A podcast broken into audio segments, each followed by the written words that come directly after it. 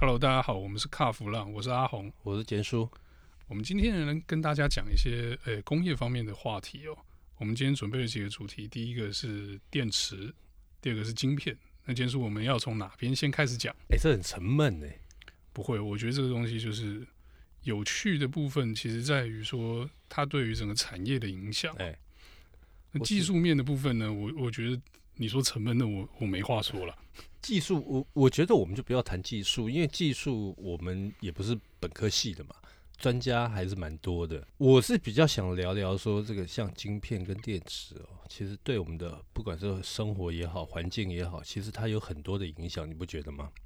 对，其实我们在用不管是车啦，虽然我们主题是车哈，但是我们的手机啊、电脑啊。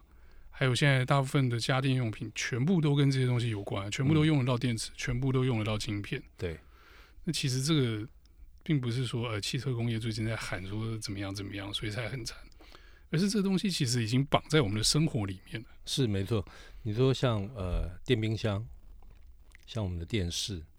反正我们现在生生活周遭啦，只要跟电有关的，基本上应该都离离不开晶片，甚至于说，呃，现在很流行的那个什么 PS Five 啊，对，那都是、哦、那个都是嘛。而且我跟你讲，我之前冰箱坏掉，哎，那个叫了品牌的那个修理工来，来呢，他是说，哦，你这主机板烧了一颗晶片，哎，结果我的冰箱坏掉，不是压缩机，不是什么变压器，是，是晶片，是。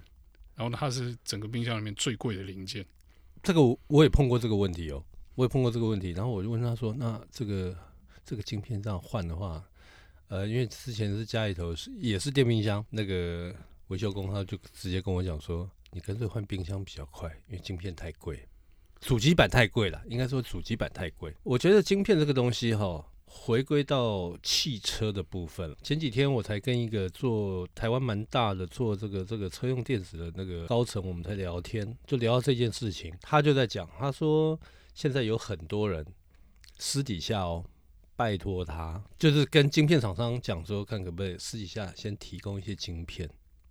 哦，先去要量的，对。他先去要量，他的回答是什么？你现在要晶片的话，可以，你现在 order 半年。半年才可以交货，那你看哦，一台车里面有多少零件？上万个零件嘛。那牵扯到这个晶片的部分哦，其实嗯，之前大家常在讲说，一辆车里面这个晶片哦，大概有多少？有多少？你车用电脑里面，那是不是就牵扯到晶片嘛？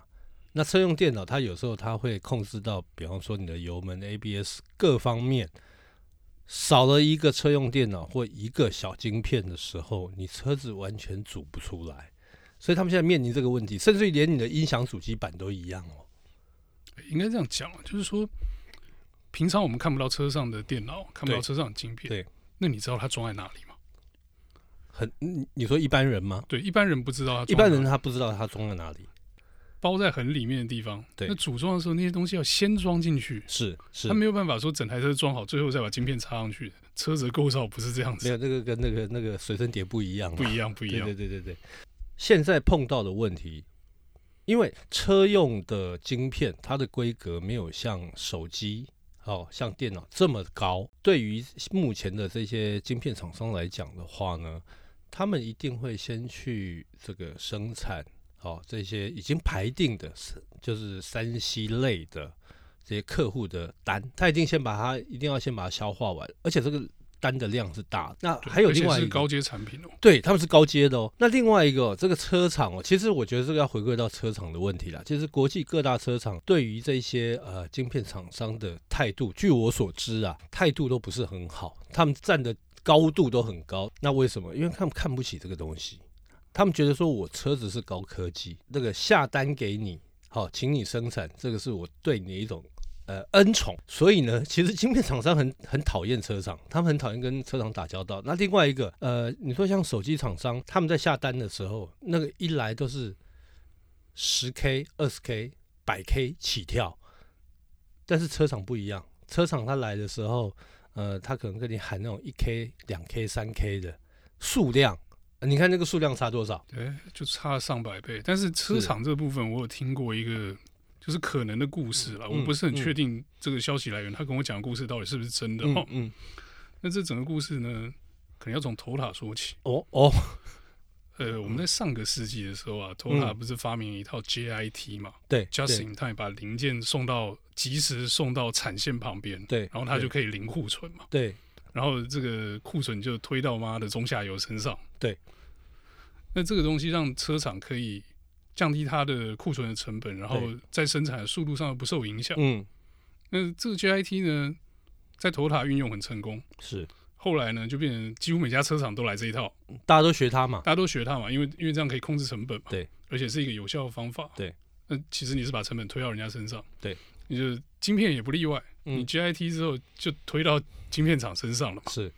然后呢，疫情一开始的时候，干完蛋，我觉得车卖不好，对，那我就把跟晶片厂说，那那晶片先不要了，我觉得今年卖不好了，嗯嗯嗯，那你把这个。G I T 这个东西，把跟他说我不要了之后，那晶片厂商说啊，天哪，我这些产能要怎么办？对，有有一个这个时候有一个很强劲的需求，嗯、手机跟笔电，因为大家不能出门啊。对对对对对，电脑跟手机的那个这个需求需求就填进去那个缺口嘛，搞不好那个还大过那个车商不要的这个缺口。那诶，反过来，现在车子开始销售还不错了，嗯，产产车造不出来，你现在可以多给我一点吗？不好意思，没办法，产能已经派别人。我觉得刚刚阿红讲的哦，没错。那这个就是车厂讨厌的地方。其实不是说只有车厂，万一今天如果碰到是呃手机，诶，突然之间销售大跌，或者是那个那个笔电销售大跌，其实我觉得都这些晶片厂商他们都会面临这个状况。那只是呃，我听到一些啊、就是呃车店。车电相关的厂商他们在讲，他说：“哎，反正那个车商就是够狼玩呐，哦，那个很多厂商其实连很多的下游厂商也很讨厌他们。”好，现在回到这个晶片的问题哦，其实呃，为什么现在车用的晶片会这么的需求量会这么大？哦，我们回归到最简单，大概三十年前好了，三十年前的车子大概也没有什么恒温空调嘛。哦，那那个时候车子也没有 ABS，其实还不普及哦。哦，那甚至于说，呃，我们现在现在大家所熟悉的什么 ADAS 啊，恒温空调，什么什么 built-in 的这个音响，哈、或者是 Android 系统，什么 CarPlay，这些东西其实那时候都没有。以前的车辆就是很单纯的机械化的东西，所以它需要用到的晶片其实数量非常有限，非常少。比现在少很多。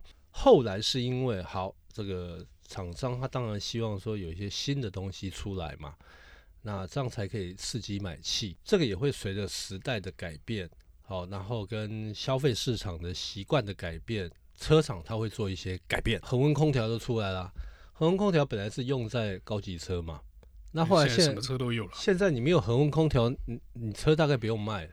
好，然后你看，呃呃，像电动窗。你有卫星导航，然后再加上现在 ADAS 的系统，其实说说白一点啦，呃，缺晶片，各方哦，包含消费端，包含这个车厂端，其实大家都有责任哦，因为你现在需要这些东西，但是我说实，回过头来讲，你真的需要用到目前车商给你的配备吗？好像不尽然。所以你看，有那么多配备，其实那个就是怎么样？苏朗姆苏丁。你有 ADAS，我没有 ADAS，哎，我好像就是啊、呃，这个落亏哦，低了。哎，这是消费者的惯性。对，这是消费者的惯性，从自古以来都是一样哦。过去是，哎，你的车有天窗，我的车没天窗，好像感觉上我的车比较 low。可是你看现在的车子，天窗会是标准配备吗？也不会，也不会，对不对？毕竟还是一个比较偏向一个奢侈品的配备方向，对，对，而且台湾的环境也不适合。那你刚才呃，我刚才提到天窗的部分，其实天窗的你在做动，因为现在都是模组化，晶片都在你看不见的东西里面，所以包含现在所有的恒温恒温空调啦，你的音音响这个什么多功能啦、多功能仪表啦之类的，它所有都是由晶片来控制。那你说，在这个部分好缺了晶片，有一家厂商，它是提供这个所谓的恒温空调的，他晶它少了这个这个部分这个功能的晶片的时候，它车子可不可以组？它组不起来，这是必然的现象嘛，对不对？没错。我那天听到一个车厂的人他在跟我聊，那我就问他说：“哎，那你们这个会不会有缺？到时候会会不会缺车的问题啊？”那他就说：“至少三个月会缺三个月。”这是呃大概三月初的时候他跟我讲的。那昨天我又听到另外一个消息，就是，呃，有日系厂商的老板，他就说，哦，他们不缺车，今年绝对不会缺。对，这么有自信？哎，他非常有自信，就投他了。那因为最主要是他们有上市上柜嘛，我觉得他们可能有这种这种呃股价的压力啦，哦，所以他们一定要喊，因为又是龙头。但是相较之下，你其他厂商会不会缺晶片？这就是一个很大的问题哦。尤其是现在缺晶片比较严重的是欧系厂商，欧洲听说听说缺的很严重。哦，那日本那个那个晶片怎么变出来的？我我我想我们就不要去探讨这个问题。但是欧洲那边缺的很严重，你一缺的时候，譬如说会冲击到的啊，像福特这个一定冲击到国产车的部分。好。宾士双 B，福斯集团，这个到时候都会有问题。交车，你纵使你现在发表车子，但是你什么时候可以交车，那个都是未知数。缺晶片的情况之下，会影响到今年的交车。搞不好不止今年呢、欸，我觉得这个风波好像没有办法这么快的平平定过去哦、喔。因为你说这个三个月，哎，缺三个月，这都车厂讲的。是啊。这个晶片商没有说三个月后有东西给你，所以就像我我刚刚一开始就是讲嘛，我跟那个车车用电子的这个这个这个这个高层我们在聊嘛，他说晶片现在现在 order 要等半年嘛，所以你看看等半年哦，那车上讲的是三个月，中间还是有个时间差，啊，对，它有一个时间差。站在这个汽车专业媒体的立场来来看的话了，我当然不希望说缺车嘛，因为。因为其实一缺车，对有一些他真的要用车的人来讲，真的很不方便。因为我要等，我要等车，那一等可能等了三个月到半。现在会缺晶片，当然那个美中贸易这个这个是一个问题啦，这个是一个很大的问题。但是要怎么样去解决这一些这些问题，这个是另外一个 issue。但是现阶段了，现阶段我倒是会觉得说，哈，其实人类太过依赖这个所谓的。电脑晶片这这些东西，这种所谓的 smartphone 出来的时候，我都还不能接受。我曾经很长一段时间，周边朋友全部几乎都在用什么什么 Android 跟那个什么那个那个 iOS 系统的时候，我还在用那种现在讲起来就是那种老人机。我觉得说我手机就是打电话、接电话、收简讯，其实就这样子而已。但是呢，你现在叫我再回过头来再去用过去的老人机，拍谁？我用不习惯。所以这个是它已经改变人类的生活。你说现在车子上面这些配备，你说全部拿掉，回到大概三四十年前的时候，我跟你讲，消费者会跟你冰的，一定冰的。因为他我觉得这样讲不太，嗯、这个比喻哦，好像不太公平哦。怎么说？你看，你那个老人机大概是十十年、十五年前的东西啊。对。可是你要车子推到三十年前，我觉得这样这样比类比其实不太对啊。对。我们应该类比一个，就是说你车上没有卫星导航。对。差差不多十年前左右的车子了，嗯，卫星导航大概就是很奢侈的东西。对对。然后你的车上的安全辅助最多就是 ESP 这样子。对。但我觉得这样的车并不会到不能接受哦。台湾路上多的是这种十年等级的老车嘛。没有，因为那是很多人没换车啦。对，但这些车还是可以开啊。对，可以开啊，可以开啊。而且实际上性能的落差有很大吗？没有啊，完应该是说在呃性能上面啦，安全性上面其实没有太大落差。但是你说车体结构，然后这个这个这个是另外一方面的。但是但是你说在它使用上面，其实没有太大的落差。总而言之哦。